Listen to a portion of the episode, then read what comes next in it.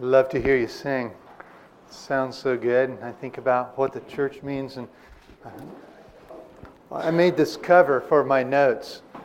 It looks kind of small church and black and white. And I, where I work, usually I, I put a cover, but I don't write anything on the cover because I, if I get caught, I don't want anything written on there so that the police might see.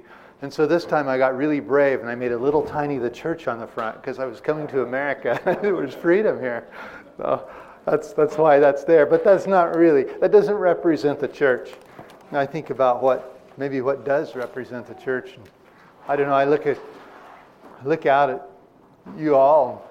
It's so warm and good and so much is so familiar. And I, I remember one time I was standing up talking to a group of people at least as many people, probably more. They were all just sitting on the floor, and all barefoot. A lot of them were really old. And I remember there was this group of old ladies. They sat up front because their, their hearing's not so good, their eyesight's not so good. They don't have glasses or hearing aids or anything like that. They're really poor. But they're sitting up there on the floor. I remember this, there was this one old lady, and I was teaching. I have no idea what I was teaching. I don't remember, but I remember she was getting ready to spit. I could just hear her she's getting up her cheeks, you know, and I just, I kept standing back. I didn't know where it was going to go, and I knew what she was going to do, and I just kept waiting, and pretty soon she let go, whew, missed my feet. And I was so relieved because I could kind of put that out of my mind and just proceed then. Um, that, that's the church too. That's a different culture. It's a little different place. People do their things differently there, and and uh, I was distracted because she kept Maybe I shouldn't say. She kept putting her foot out and smearing it around. I think she's trying to make it go away or something. Uh, so we have our distractions in times like that. Heidi, you kind of know what like that's like. I know she traveled with us out to Western China one time, where it's to a little village. Things are different out there.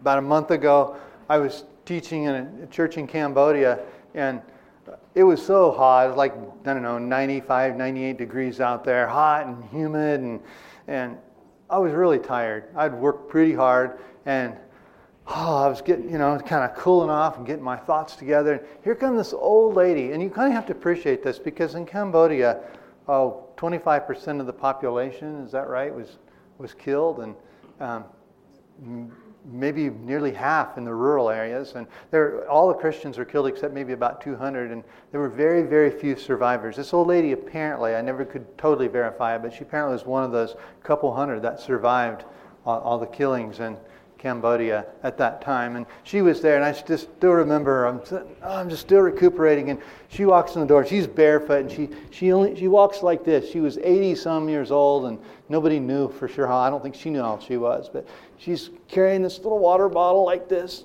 She's coming up here like this, and her legs are all bent out. She comes up and hands me this water bottle like this, and I'll just never forget that.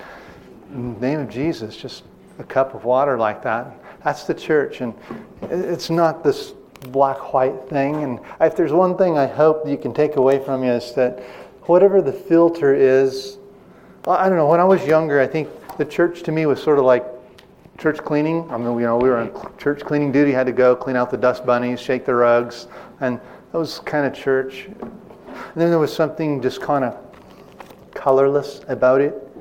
I can tell you what, that's just not the church that I know today It's something beautiful and vibrant and alive. It's made up of people who sing together, whose voices blend together, whose lives blend together. It is truly that unity. It's that thing that, that God assembles together, that, that gathering of people that truly is the church. And we started yesterday talking about the seeding, the sowing, the serving, and the sending. And we talked about the seeding. And uh, as I think about that, how did the church of Jesus Christ begin? And I, am just going to look here at a little clue. I'm going to look in Ephesians chapter 3. Hmm, where to start? I'm just going to start here in the last part of chapter 9, uh, verse 9, chapter 3, verse 9. That um,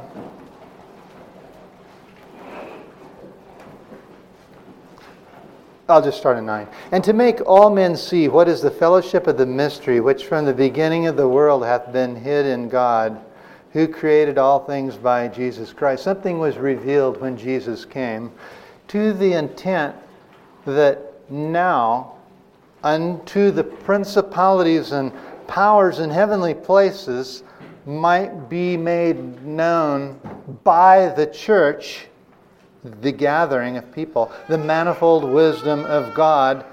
How? According to the eternal purpose which He purposed in Christ Jesus our Lord. I guess the thing that I see in that is there's something eternal about God's purpose. The conception of the church somehow existed in eternity outside the realm of our time. Far back in the past, God imagined this thing, the church, and it came into being. So the origin, the conception of the church was far, far back in God's mind. Israel was a manifestation of the chosen people of God. They're called the Kahal or the Ecclesia. 75 times Kahal's translated Ecclesia the Hebrew translated into the Greek, the word that Jesus and his disciples used for the gathering of people, the church. It's not just that, you know, black and white thing, is it? It's people. Assembly, the gathering together of people. And uh, but something changed when Jesus came. And one thing I know Israel was looking for a Messiah. They're waiting and waiting. And I think I suppose if a very, very expecting mother just came walking up the aisle here and we all saw that she was very, very expecting, we would all, it would probably occur to us that something was going to happen. She probably wouldn't just stay that way. Something was going to happen. That's where Israel was. They knew something was going to happen. They didn't know when. And then something did happen. And Jesus came and something happened in the ecclesia, the gathering of people, that did change. Um, certainly, I, I, would say some people say that Pentecost was the birthday of the church. I, I understand why they say that. I'm not sure that's the best because I think the conception of the church was way back in eternity past. I'm not sure we want to limit the church quite that, that much. But however, you may see that. Something definitely happened. I would say it this way the church got its breath of life. The baby was born. Something was new. Now there was a visible head, Jesus Christ. Now there were gifts which would be distributed in the body and made manifest. So something did, did change there. And so that's what, when I think about the church and the seed, the origin, how did it begin? What was the seed? What came forth? That's a little picture, I hope, that captures that. Let's move now on, though, to this, this sowing. And here I want to look at the history of the church. I would like to think of this as the makeover of the bride. This is the time where the bride is not of the kingdom, but the bride is in the kingdom on earth. We do live here. This is our dwelling place. God designed it that way. I know we have citizenship in another kingdom. And we also live here. The fact is, there's snow outside, there's sun streaming in the windows. We're in this building, we eat food, we sometimes don't feel so good, sometimes things go wrong. We're not in heaven yet. That's still still around the corner. There's, we're still waiting for the groom. There's this waiting, there's this period of sanctification that, that is going on right now. And, and so here's this here imagine here's this blushing bride She's excited. The groom has stepped away, returned to his place of dwelling. She is in her place of dwelling, gathering her bridesmaids around her. She is filling her lamps with oil, trimming the wicks. She's got her garments all clean and ironed nicely, no, no wrinkles in them. And she, uh, she's participated in mikveh, sort of baptism. Uh, she's, she's ready. She's working, but she's waiting. No trumpets yet. She keeps thinking about it every night. She goes to bed. She just listens and imagines, thinks about him. He's coming. He's coming for a pure bride, and she's a, wants to be that pure bride. She wants to be the thing, the object of his desire. And he has set his desire upon her. And that is, this, that is what the church is. Sometimes, though, the bride forgets. She gets a little sloppy. Spots get on her dress. And sometimes the bride doesn't even do so well. Sometimes maybe she flirts with other others. I know, that's unfortunate and it must break the groom's heart. I would think that I don't know how would you feel if you were if you were groom and your bride you're busy working in the harvest or something your bride is over there and you'd made this commitment you were engaged and you you had this deep love for each other and you found out she was I don't know just kind of flirting with other guys and things. How would you feel? Would you want to just go there and get her? Would you want to just say well I guess that's her choice I don't know what kind of feelings you'd have. What, how do you think Jesus feels? I don't know, but what you want is a pure bride. You want somebody who's really sold out, who's given their heart to you. If you're going to be married, wouldn't you want that?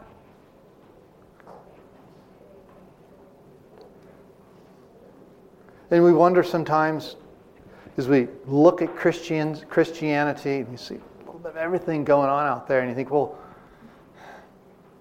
is there a remnant? Is there truly a people who are serious? Of all the Christianity out there, maybe the better question is, am I? Rather than looking around and worrying so much about other people, am, am I? Better start right here at home, search my own heart. Does God have a reason to sing over me? Am I bringing rejoicing to his heart? The choices that I make, the imaginations of my heart, what I look at, what I listen to, do they show respect? Oh, I know. So we read Eggerichs' book and we know that men like respect, don't they? And so, do we show him that respect? Do we show him that lordship? That he's Lord of my ears, Lord of my eyes, of my hands and my feet and my mouth. He's Lord of my heart. He's Lord of all that I am. And there's nothing that he does not get. Does he know that?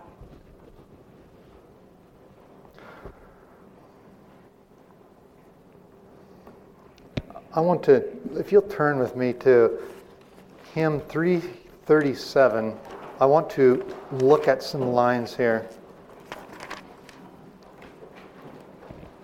The title is The Church's One Foundation. Let me go through some of these phrases here for you. The Church's one foundation is Jesus Christ, her Lord. Now, I know we talked yesterday, I don't think I will today, I'm not sure yet, but uh, about the foundation. What is the foundation of the church? Is it Jesus? Is it Peter? Is it uh, the apostles and the prophets? Um, what is the? And I think one of the answers we come is that we are all lively stones, but fundamentally, foundationally, at least it's very, very clear that Jesus is the chief cornerstone. He is the foundation. That's the approach that the song would take, and it's, it's correct. She is a new creation by water and the word.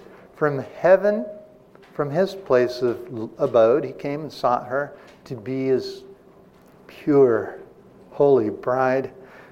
With his own blood, he poured out his blood. He bought her, paid the bride price. And for her life, he died. Not just his eyes, but his whole body.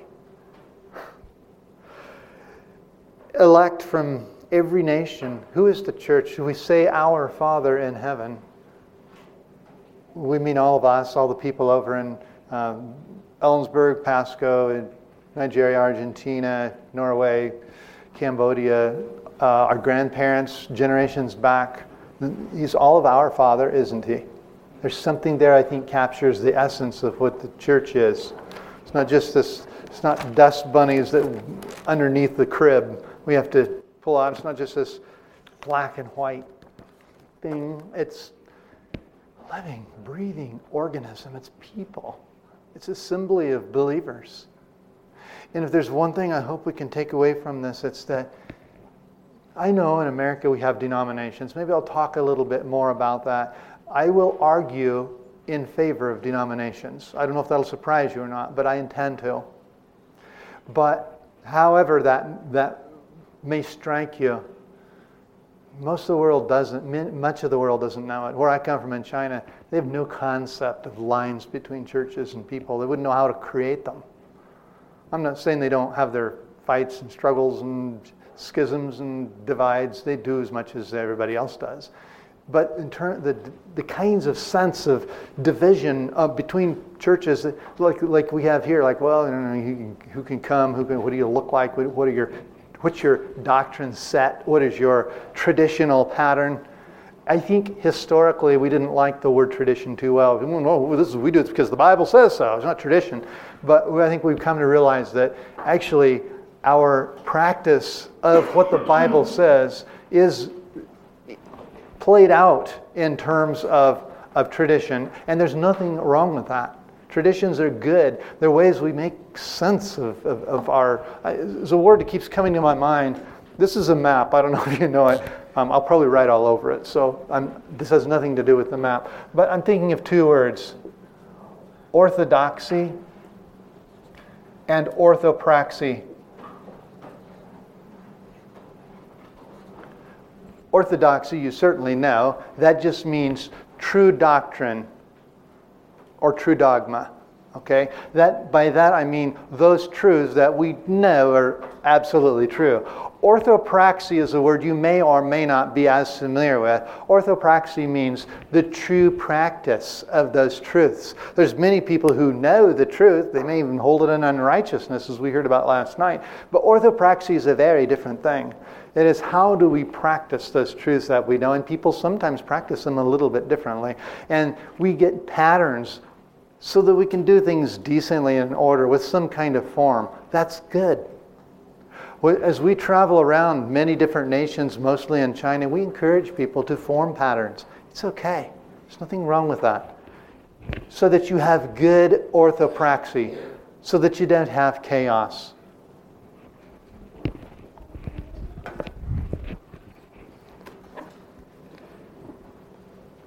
From heaven he came and sought her to be his holy bride with his own. Okay, verse 2. Elect from every nation, yet one over all the earth. Her charter is salvation, one Lord, one faith, one birth, one holy name she blesses, partakes one holy food, and to one hope she presses with every grace endued. I hope I can change a little picture of the church. If you have a, a, notion of the church like I have kind of had in the past, that tradition was the church, I hope I can change that. I know this feels a little risky for me, but it's something I think is important. The church is not a tradition set. The church is the gathering of the people of God. And if you can somehow get that vision and you can see that people whose traditions may be different than ours also are the children of God. And you might say, but they're not doing it right. They don't do it like we do. Well, you know what? Maybe you can share some of your vision with them. Maybe they do some things better than we do. Maybe they have maybe we both have great orthodoxy, but our orthopraxy is a little different, but we can learn from each other. I want to learn. I don't want to exclude somebody else who might have an idea that would bless my life. I'm not talking about compromising truth for ecumenicalism. I'm talking about orthopraxy. And if you think you're doing it all right, hallelujah, I'm glad you are. Wouldn't you want to share that with people? And sometimes, Judy and I, we go to places, most of the churches where we go, you know what? Sometimes their orthodoxy is not very good. That's why we're there.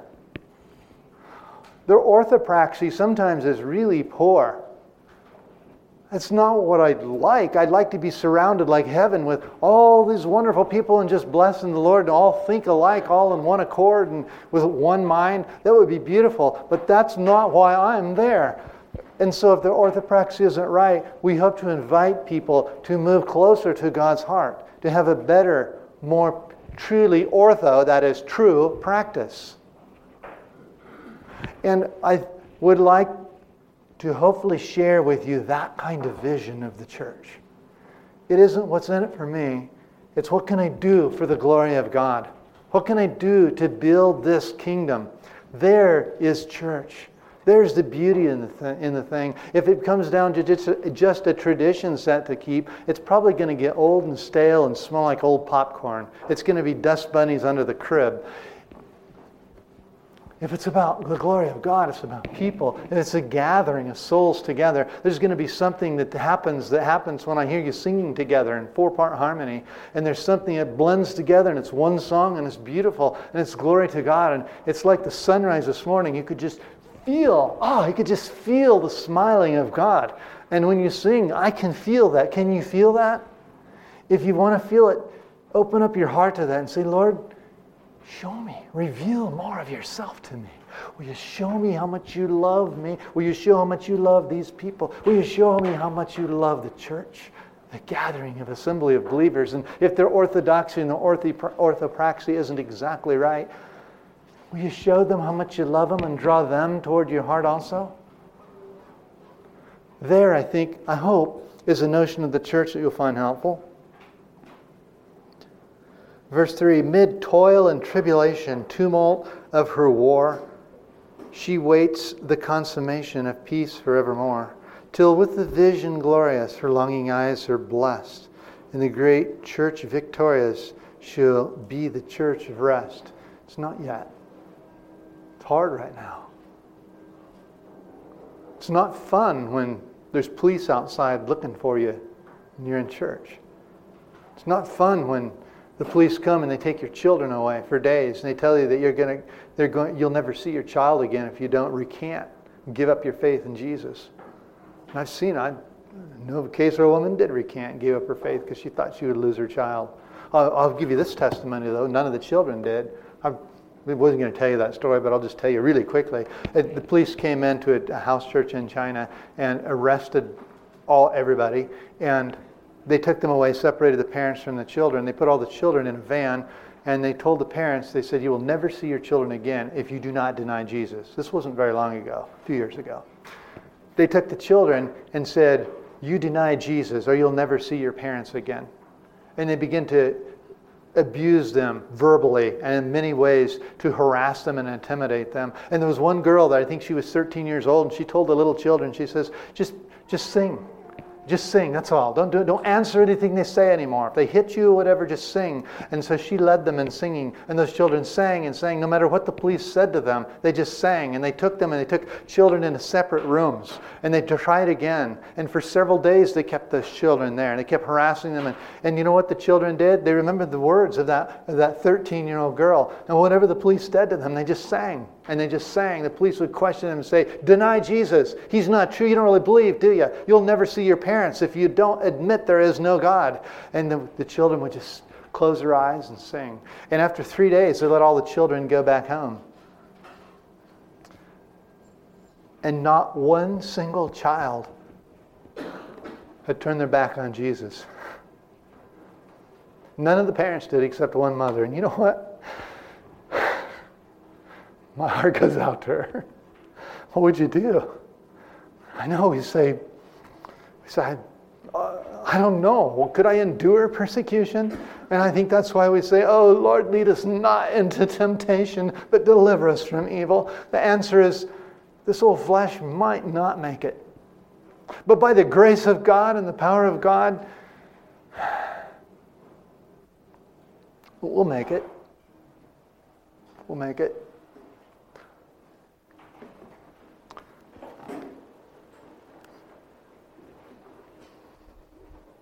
Yet she on earth hath union with God the three in one, in mystic sweet communion with those whose rest is one. Ah, oh, those who've gone on before. That's the church too, isn't it?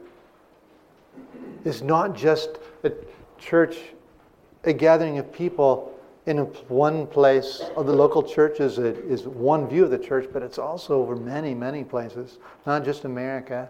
And it's over time reaching far, far back. I don't know the, comprehensively what God's view of the church is. We're going to find out someday.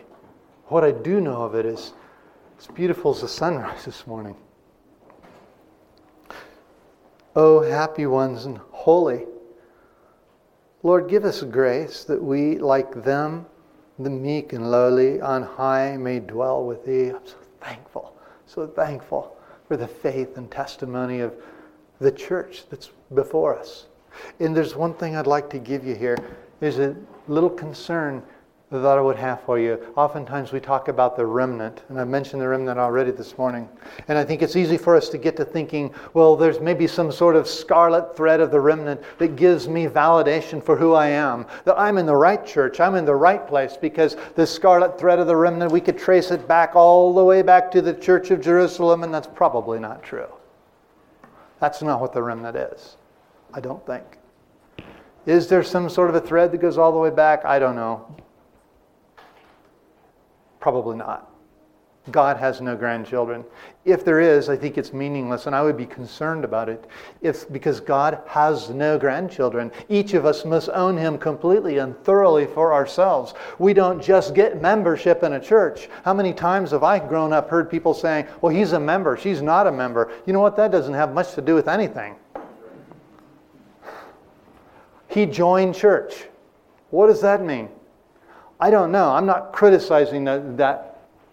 I'm just saying that that has very little to do with having an authentic saving relationship with Jesus Christ, being part of a gathering of those people that are God's heart, and understanding that that's people around this globe with all kinds of skin colors. I've sat in churches before where there was 70 different nations assembled together, all praising God with many different kinds of orthopraxy. And I'll tell you what, that was glorious. It was a little fore view into heaven. I don't know what's going to be bowed down before the throne of God saying, Holy, holy, holy, but I've seen a little bit of it on earth. And I wonder if it might not be a little like that. That's the church. Can we sing this song? The church is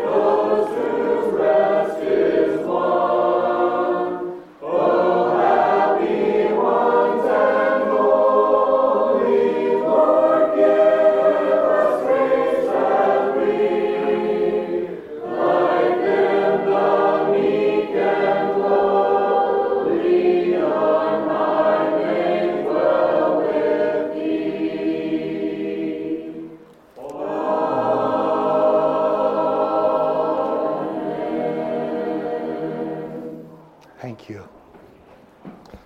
That was beautiful. A little bit about the history of the church. The church got off to a really good start after the engagement, waiting for the wedding.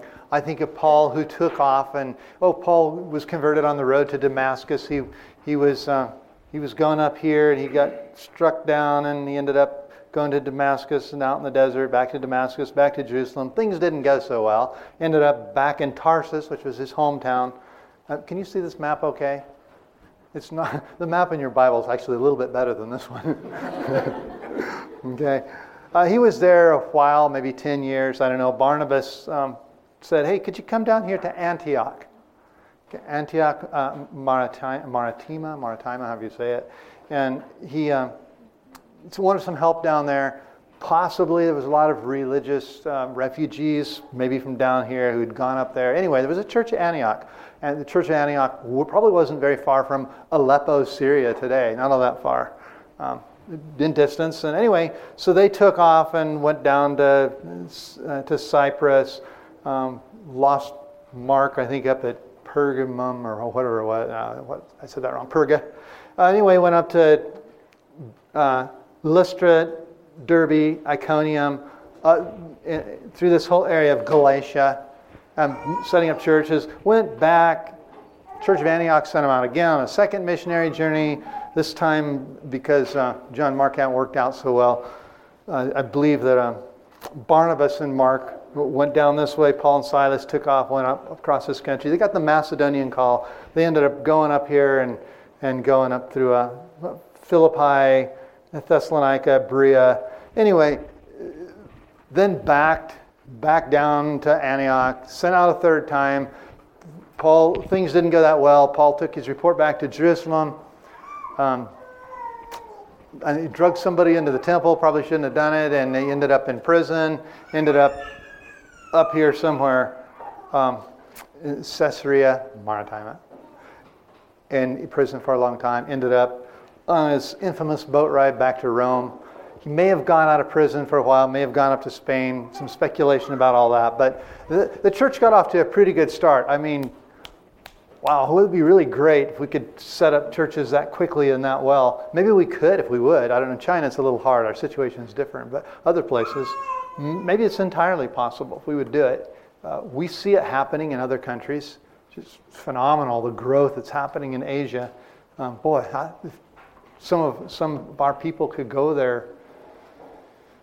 Uh, they're asking for it. They're saying, "Will people come?" It just seems like where we go, I, I can just still see, you know, this little short pastor with black hair and these glasses, and I, it burns in my heart. This one time he says, "Do you have any people that will come?" Well, let me think. Maybe. Could you come back? Could you come? We, we need you over here. We need you over here. We need you over here. I can't. You know, my visa is going to run out. I've been here two months already. I, and so that's kind of our life. And so, yeah, the call is out there. There's a need. I, I think that that anyway. The church got off to a pretty good start. In some ways, it got off to a bad start. Paul ended up in prison. Persecution came along. Um, 2 Timothy 3:12 says all who desire to live godly in Christ Jesus will suffer persecution. Do you desire to live godly, you will suffer persecution. And I wonder what persecution means in your heart. And I, I wonder what we've encountered. We're not looking for persecution. We don't want persecution. I just wonder with what kind of courage we have stepped out if we have insulated ourselves so well from persecution that we don't encounter it. I can remember being in Western China and little Muslim boys spitting at us. Is that persecution? Not really. Nobody's ever beat us. I have a, a friend, a Canadian friend, who got beat up really badly by the police. They mistook him for somebody else. Um, but foreigners are pretty safe traveling abroad right now. Things can happen, but you know, oh, we've fended off pickpockets. Is that persecution? I don't know. We really haven't encountered personally that much persecution. I don't think you should get looking for it, but the people we work with do. I have seen the deep wounds and big, huge, gaping holes where they clawed with hot irons and jabbed people and stuff in there. Some of these people, the tortured bodies, their hands, and they break their joints. We have held those hands and touched those people. It's a little bit different. It's a little bit different. And yet they don't really seem to feel sorry for themselves. If the world hates you, Jesus said in John chapter 15, you know that it hated me before it hated you. Peter says, Beloved, don't think it's strange concerning the fiery trial which is to try you, as though some strange thing happened to you. The point just being that you can kind of expect, it may not be that easy. If you're looking for safe and easy, the Christian walk may not be it. Heresy was in the church. That was another problem the church had to deal with. Legalism, Judaism was a big problem. Uh, I'm not sure how thorough your notes are. My notes are I have some Bible verses and a little bit more in mine than you have. Um, but legalism, the other extreme to legalism uh, was antinomial, antinomialism. Judy, that might be a word to write up there if it's not in your notes. Is that word in your notes? Antinomialism? Now, that's a word that you will encounter. Antinomialism means anti law, those people who are opposed to any kind of law. Yeah. Yeah. I'll leave it be. Don't worry about it. And the what that the way that comes out today is kind of once saved, anything goes. Okay. And it really doesn't matter how you live. Gnosticism, I'm not going to go through all these heretical ideas, but some, some common ones. Gnosticism uh, had a lot of strange ideas about angels and spirits and God and his human existence and different levels of heaven. And Gnosticism was a very broad term for a lot of different kinds of thinking. Um, interestingly, Gnosticism preserved a lot of the Word of God and a lot of the early church practice really well, even though we would say it was heretical, because so definitely was heretical. They were also real detail oriented people. So, curiously, there's a lot of benefit, um, scholarly benefit, in knowing you know, what, what did early church practice look like? Because they documented it really, really well. Um, so, Gnosticism, um, Gnosticism today would be a little bit maybe like some of the, I don't know, Christian science, New Age sorts of ideas, but that was back then. Uh, maybe a little more extreme. It, was, it got pretty strange sometimes. Romans, Ephesians, Galatians, they address all those kinds of issues. We're told to test the spirits. And if you wonder about, wonder about heresy today, heresy is in the church today. And we do need to be careful because we do know that there are, as we heard last night, there are evil spirits, false prophets, and false teachers, and those will be in the church. Just know that's true. And so I wouldn't get excited about it, just be really aware of it. And we need to test the spirits. We also know that I think back in the in the Old Testament, Jeremiah 14, there was the prophets who were saying, "Oh, peace, peace and safety, peace and safety," but they were lying. And I think we, we could encounter that today, even in the church. People who say, "Well, this is the voice of God. God told me this, or God told me that." They may not be telling the truth. Just be wise. Just be wise. I'll just give one little example of that. I was working with a group of Christians one time, and I, I think there was some real problems in the church, but I was sitting in the audience waiting my turn to get up and speak, and they were doing some the worship and the music, and it was getting pretty wild for my flavor of appreciation. And I remember one of the, the song leaders up there saying, well, you know, the, we've been hearing, we've been having these visions. God's coming to us and telling us this and this and this. And my Chinese is not good enough to, with all the ruckus and everything, I could make out everything they said. But here's what was interesting to me. I don't know what all they said, and I don't know what the truth of it was. What I do know is that after the service was over, they all those leaders came in for counseling. And you know what they told Judy and I? They said, We've been having these dreams at night, and demons have been coming to us and telling us all these horrible lies, telling us to jump off cliffs and kill, kill ourselves. And, and, and I'm saying, you know what? Don't just believe everything that you hear out there. We had a little bit of work to do. I want to talk a little about the history of theology. Probably, as we look at the history of the church, this is an interesting way to look at it. Uh, the history of theology, what causes a change in or a shift in theology? There are several things. Worldview, how we see the cosmos, the sun, moon, stars, everything that exists. How do we think of heaven and hell? Social pressures, like how, what effect does the news media or the internet have on how you see the world? Compromise, isolation, those are all factors. Some of the key issues in the range of dogmatics, doxy is referring to dog, dogmatics, the range of issues in true dogmatics, that is, those things we're certain of, would include some of these. I'm just going to give really a lot of this next little time that I have is going to be pretty quick, just surface skim here. The Bible and the questions that people have looked at theologically over time is it God breathed? Is it man written? Does it have a true authority? I would. You can write down as much as you want. I don't expect you to get it all. I just kind of want you to get a wash of how people have thought and thinking has changed. I am not presupposing that this is all firmly determined in your mind, that you have solid answers on those things. Neither is it the intent of this class to provide you a deep theology class to guide you or move you toward determining all those answers. But if we're going to understand the church, I think we need to understand some of the issues that exist within us and around the world and across time. So the Bible, is it applicable for today or not, is a question. The canon, by that I mean, what are those books we say are divinely inspired? There are at least 15 or more different accepted canons by different kinds of groups. And you might say, oh, well, you know, 66 books that we were handed. That's true by most of the Protestant world, but it's different for many. In fact, you'll probably find that Catholics, in fact, many Anabaptists would, would have used the, and, and probably still use the Apocrypha. I think if you would go back to the German Bibles of our, our forefathers, probably all had the Apocrypha in it.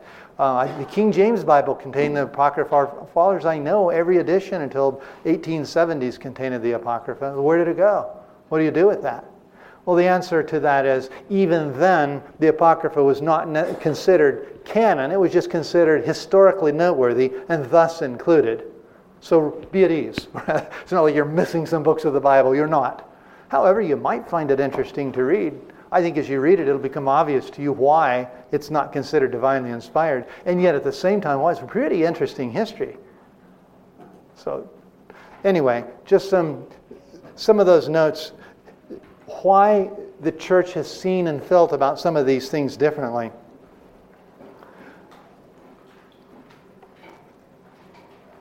Another issue regarding the Bible is is it inerrant? And I think that a year or two ago at annual meeting, I think we, somebody came out with a paper addressing the inerrancy, and I think it said that the original autographs were considered inerrant. I don't have the quote, if somebody knows it.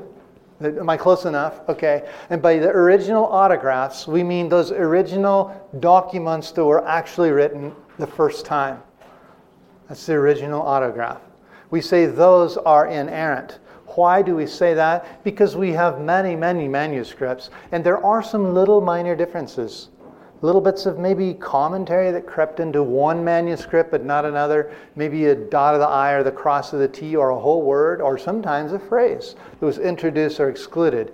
And we look at that and you can be absolutely sure that this book that you hold in your hand is the Word of God. I want to absolutely affirm that. I am no scholar but I have studied enough Greek to have absolute confidence. And I have, and in my computer, I probably have every manuscript, as far as I know, that's publicly available in Greek. And I can compare those with what are called apparatuses. And you can look and see what those differences are. I'm telling you, from my study, there is no difference that makes a doctrinal, a, doctrinal difference. Uh, you'll come, I think of like, you know, Junia or Junias. Who is this, a man or a woman? Well, doesn't make much doctrinal difference whether it was a man or a woman, does it? Okay? So there's, there might be some little issues there, textual issues. But when we talk about inerrancy, the thing that is, can you trust your Bible and can you trust it in English? And again, I would say you can trust it. The King James Version Bible is an outstandingly good translation. Even modern scholars today say it's a very, very good translation. You can trust it. My personal opinion, and it may vary from some of yours, I think there's a lot of other translations that are also good. I think they're trustworthy too. I know there's very strong feelings about that, and maybe not everybody would agree. But this I can tell you this is a King James, you can trust it. If you have other questions, I would be glad to address those, but not, not in the time that we have now. Secondly, is it infallible? Does it contain error? In other words, is Genesis just a poem, or is it just a story of trying to people trying to take ancient Near East A N E A N E stands for ancient Near East, if that's in your notes. If you see it here, I kind of forget where it is in your notes. But ancient Near East cosmology, the notion is, well, Genesis reflects ancient Near East cosmology. That is the notion of how the world existed from, say, Syria down to Egypt. That's the, what I mean by ancient Near East. Those people, the Canaanite people, how did they see the world? We say, well, you know, the Jews are trying to make sense of the, the biblical stories and God, and although they wrote Genesis to kind of capture that. Is that true or not? Or does ancient Near East cosmology reflect the truth of that we see in Genesis? The answer for you is this Word of God is infallible. You can trust it. It does not contain error. What about the place of women in society or slaves or some of those issues. Those, that's beyond the scope of the class today, but this word is infallible. And if you have questions, go to your church leaders and ask them, and I can sure they can guide you. If you have other questions, ask me, ask some of the leaders, staff around here. But you can trust that it's infallible. Other eh, things that came up, the whole sense of right and wrong isn't the same as in America in most of the world. Our sense of right and wrong, that is, guilt and innocence, comes from Mount Sinai, the Moses. That's where we get it. It's embedded. We say, well, that is right and wrong. It is for us. That's not in much of the world. Much of the world, by far the greater percent of the world, has a shame honor system right and wrong is if I steal something from you, we can be good friends even if I stole it from you as long as we don't have a very strong relationship, even though you know I did you wrong. And I know that sounds strange, but it's not wrong to steal something from somebody as long as there's no loss of face or shame involved in it. The stealing isn't what's wrong. Okay? That actually that kind of perception prevails in quite a bit of the world. You may not like it that somebody stole something, but wrong isn't what you would call it. Okay, get even is what you might call it, but wrong not. I know that sounds a little confusing. I'm going to try to explain that. It's a different cultural worldview. There's another one yet, which is it comes out of the world of magic, fear, and power, which pervades much of the jungle area, the more primitive kinds of cultures, too. Okay, so this notion of right and wrong varies. I think it's important to understand this if you interface with people, unbelievers, other places. If your Muslim friends are over at Starbucks, it's probably good to be cognitive of the fact that their worldview might be different from yours and try to listen and hear their heart and understand where they're coming from. I would not use the word sin to address a person in China. And don't come out of your chair in alarm about that. There's a reason they don't even have a word for sin, they have no concept of sin. So, what do you do? We have to start with shame. Eventually, we move people to the Old Testament. They read the Old Testament, and Christians, over time, sometimes many years, begin to understand that concept of sin. They get it. The law is a schoolmaster to bring us to Christ. It works. So we do teach the law, and then they get sin. Then they get the, a whole different concept, the guilt innocent concept of right and wrong. So this is a process. Okay? Um,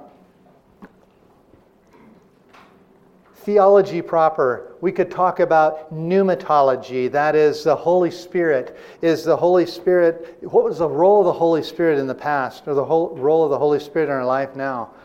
Christology. Was Christ divine? Was he just a good man?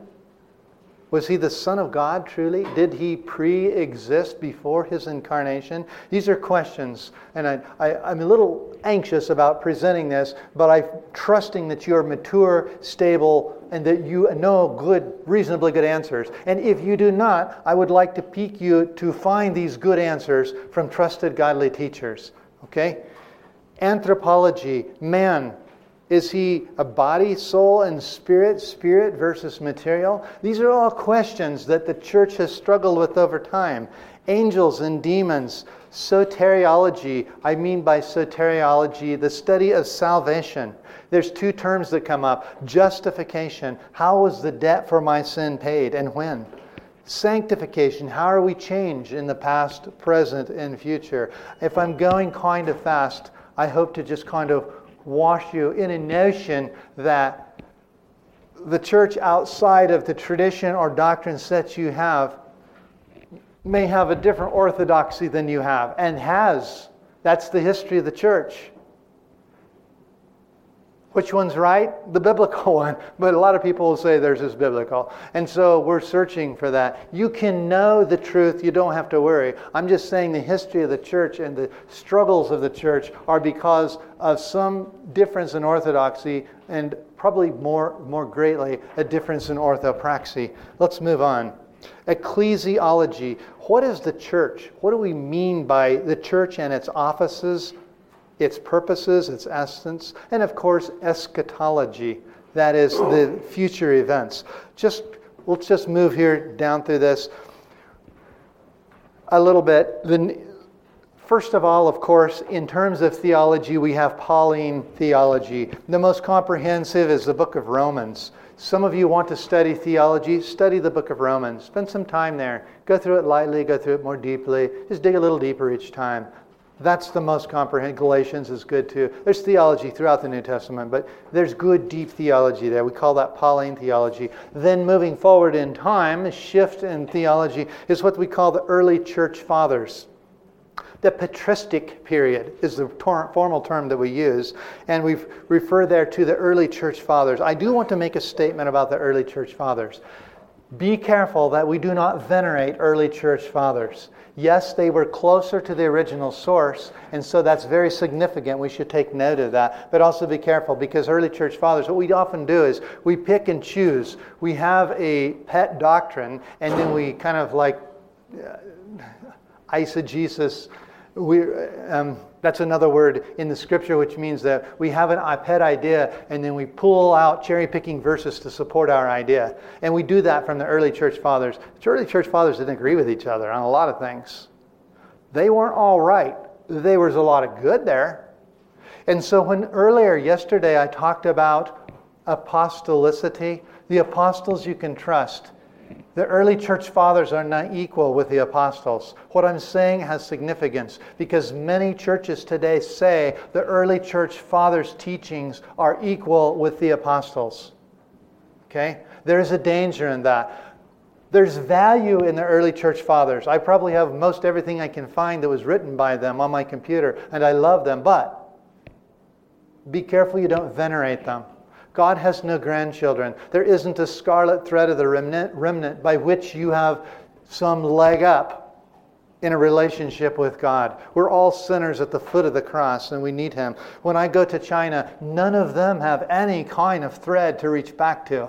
Their thread is Buddhism, Taoism, atheism, idolatry of many kinds. We're not better than them. They're the church too.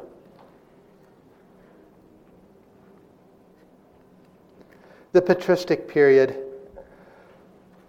Some eras of the patristic period, we say we talk about the ante-Nicene, the, the era of the apostolic fathers, Justin Martyr, the Gnostic writers I refer to. I know that much of what they had was heretical, but they also give us much of uh, detail of early Christian life, which is interesting.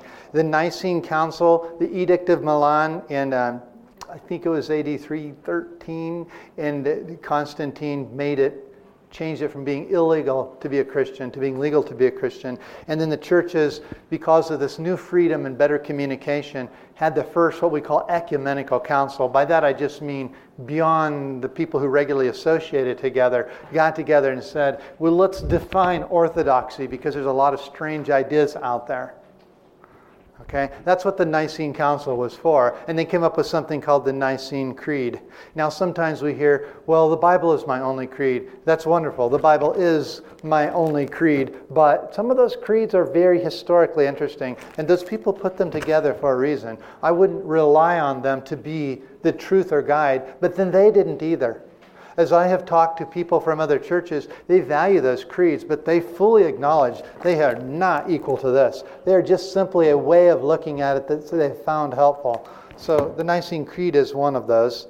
And then the post Nicene period, Augustine, the beginning of the Catholic Church, issues at that time were um, uh, very, very early they were this issue are we saved by works? Are we saved by grace? The roots of extreme calvinism came out of what we call anti-pelagianism. Don't worry too much about these big words. I just want you to know that the extremity of some of these ideas began way back then and you can see those some of those threads, if you will, that reach through the church even today and are in our churches too. We're asking these same questions. The confusion about kingdoms began, I think, with Constantine. Suddenly, the church and the state were connected in a way they had never been before. And there has been confusion of church and state ever since. And I see I'm not going to have time to talk much more about that.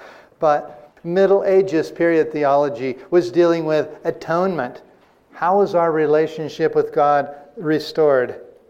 By Middle Ages, things had changed in the church. The church had become very formal. The Catholic Church had formed and kind of was the church, at least until about 1054 AD. And it was probably more political than religious, but there was a. Um, uh, filioque was the, was the French word for the notion of did Jesus come out of the Father or the Son or both. And this is an interesting argument the church was having at the time, but it's split. And so the Catholic Church and the Orthodox churches, the East and West split. I think it was probably more political than about filioque, but anyway, that was the issue of the day. A major division in the church. The Catholic Church predominated in the West, which would be our heritage, until the time of the Reformation. But during that early time, before the Reformation, atonements and how is our relationship with God restored? The sacraments, are they symbolic or are they actual? Is there power when we take that bread and drink that wine? The Catholic Church said, spoke of transubstantiation. It actually became the blood and, of, of Jesus or the body of Jesus. Some of you may remember down in San Salvador in, in 1980, Bishop Romero, who was a Catholic priest, and he was the communists had come in, they took over his church, they were going to use it for an army barracks, they drove him out, and he realized he had left the bread and the wine in the front of the church, and he faced down machine guns to walk into that church to save what to him was Jesus. I mean, the body and blood. It was a very sacred thing to him. He was willing to be shot dead to go rescue that, that bread and that cup. That, that kind of gives you an idea. He actually did get shot later for his trouble, but not at that time. The point is, is that he, how he saw that, that bread and that cup and transubstantiation. So I'd long to talk more about this thing. These kinds of things are so interesting. Um, Bible interpretation during the Middle Ages, people had more time, more money. They began studying more scholarly ways. We found many more Bible manuscripts, and we started doing scholasticism. The notice, the notion of studying to understand deeply, especially by wisdom by textual. We, we began looking at the grammar, at the specific words that's used, and say, can we figure out who Jesus was, or what these texts meant, not just by reading it or by inspiration of the Spirit, but by this textual criticism. I'm not opposed to textual criticism. I'm just saying this is the kind of thing that was happening in the church at that time, beginning to develop. It was an issue. Well, do, you, do we just pick apart the word by trying to pick apart the grammar? I mean, brethren keep talking about the Hebrew and the Greek. Well, should we do that? Or do we just trust it? If that's a question, that's an old question. Okay? Reformation period theology. The Protestants wanted to reform the church. Tetzel, you probably know that name, was selling indulgences. Go ahead and send, just pay your money so we can build the St. Peter's Basilica. Or, and anyway, this is a problem. Um, tradition in the church is tradition equal to Scripture and is it binding? This was the issue of the Reformation. How binding is it? Because the Catholic Church said that the, the church, the people, are the incarnate Christ existing today. And therefore, the Christ being an apostle, the church has apostolic authority. I refer back to apostolicity.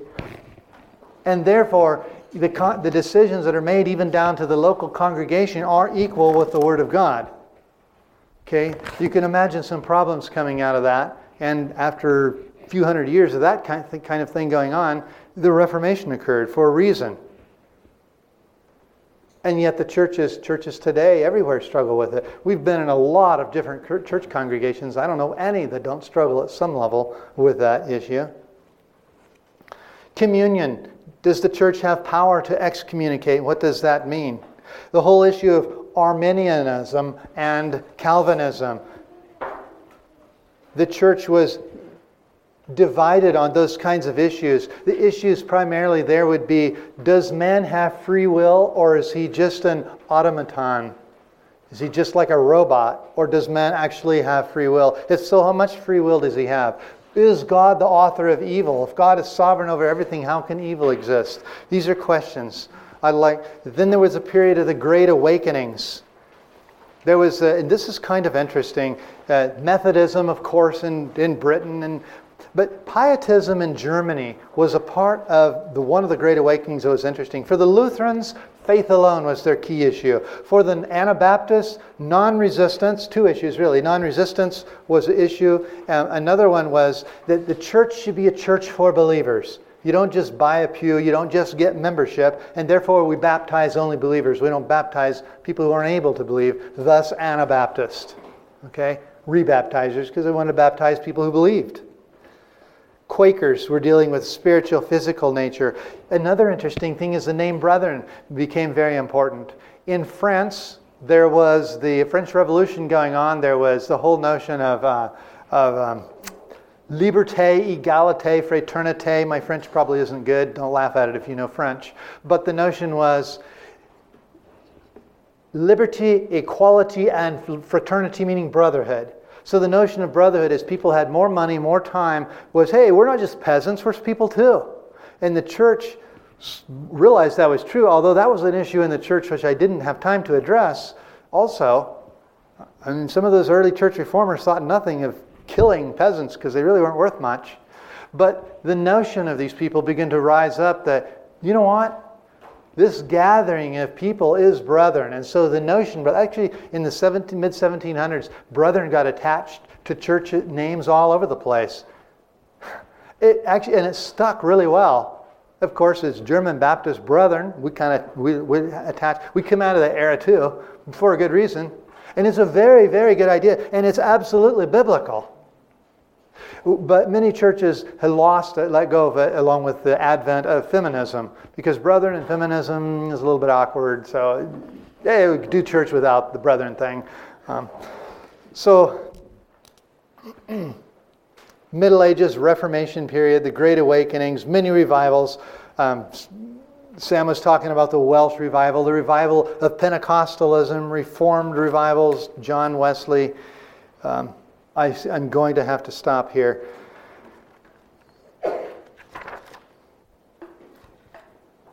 I would just like to say this. I, I, didn't get to the faithful remnant, which is one of my favorite parts. I'm satisfied with that because that's kind of brings it all together. I feel like I kind of left with a lot of, wow, church is kind of a mess, isn't it?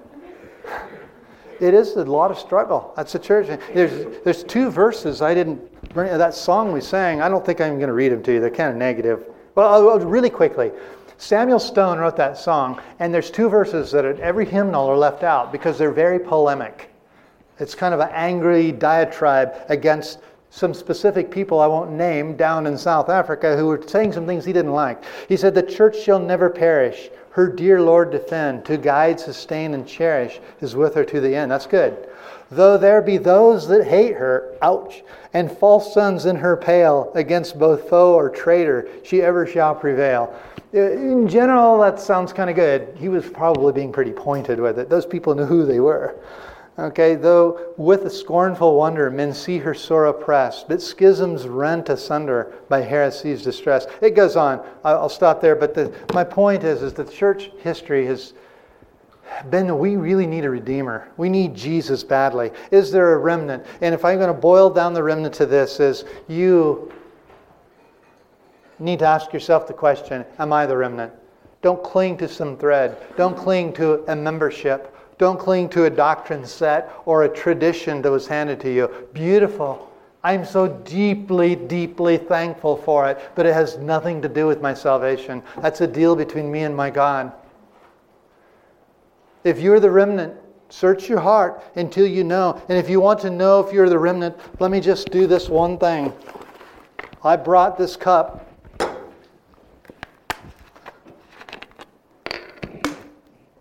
Jesus poured out his blood. It's not a thread that goes back in time. You're saved because you belong to the right group or the right people. What is the church? Really, what is the church? This cup of the New Testament is the communion of the blood of Christ. It's that new commitment, that New Testament. The groom pushes it across the table. Will the bride drink it or not? If she drinks it, she accepts the covenant. Do you know you have accepted that covenant for life? Committed to absolute purity? Jesus told his disciples, He says, Take this cup. In Luke chapter, is it 22. I forget the, the location. I should, I should look it up. I don't have time. He says, divide this among yourselves. When you have communion, take this cup, pass it to the next person, pass it to the next person, pass it to the next person. I know our orthopraxy is we take a sip and pass it on. That's okay. That's an okay orthopraxy. We know in our hearts what we're doing, what we mean. This brother drank it all. Let's pray. Father, I pray that there will be an image of a cup filled with the blood of Christ in the minds of each of these people here today. And in our minds, Lord, we take the cup and we drink it all.